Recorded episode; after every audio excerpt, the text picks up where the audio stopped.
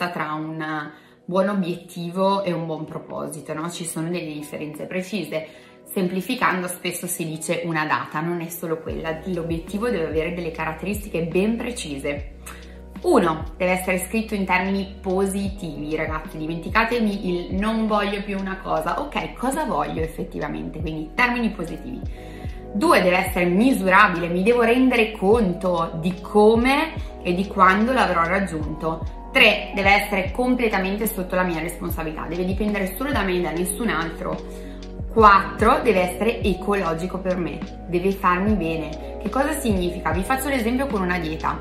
Se per fare la dieta e perdere quei chili in pochissimo tempo devo rinunciare a eh, vedere le mie amiche, fare le cene, eccetera, eccetera, e invece quella è proprio la mia valvola di sfogo in questo momento, è ecologico per te? No. Ok, allora troviamo il mix giusto che faccia bene per te. Ecologico, ricordatevi sempre questa parola.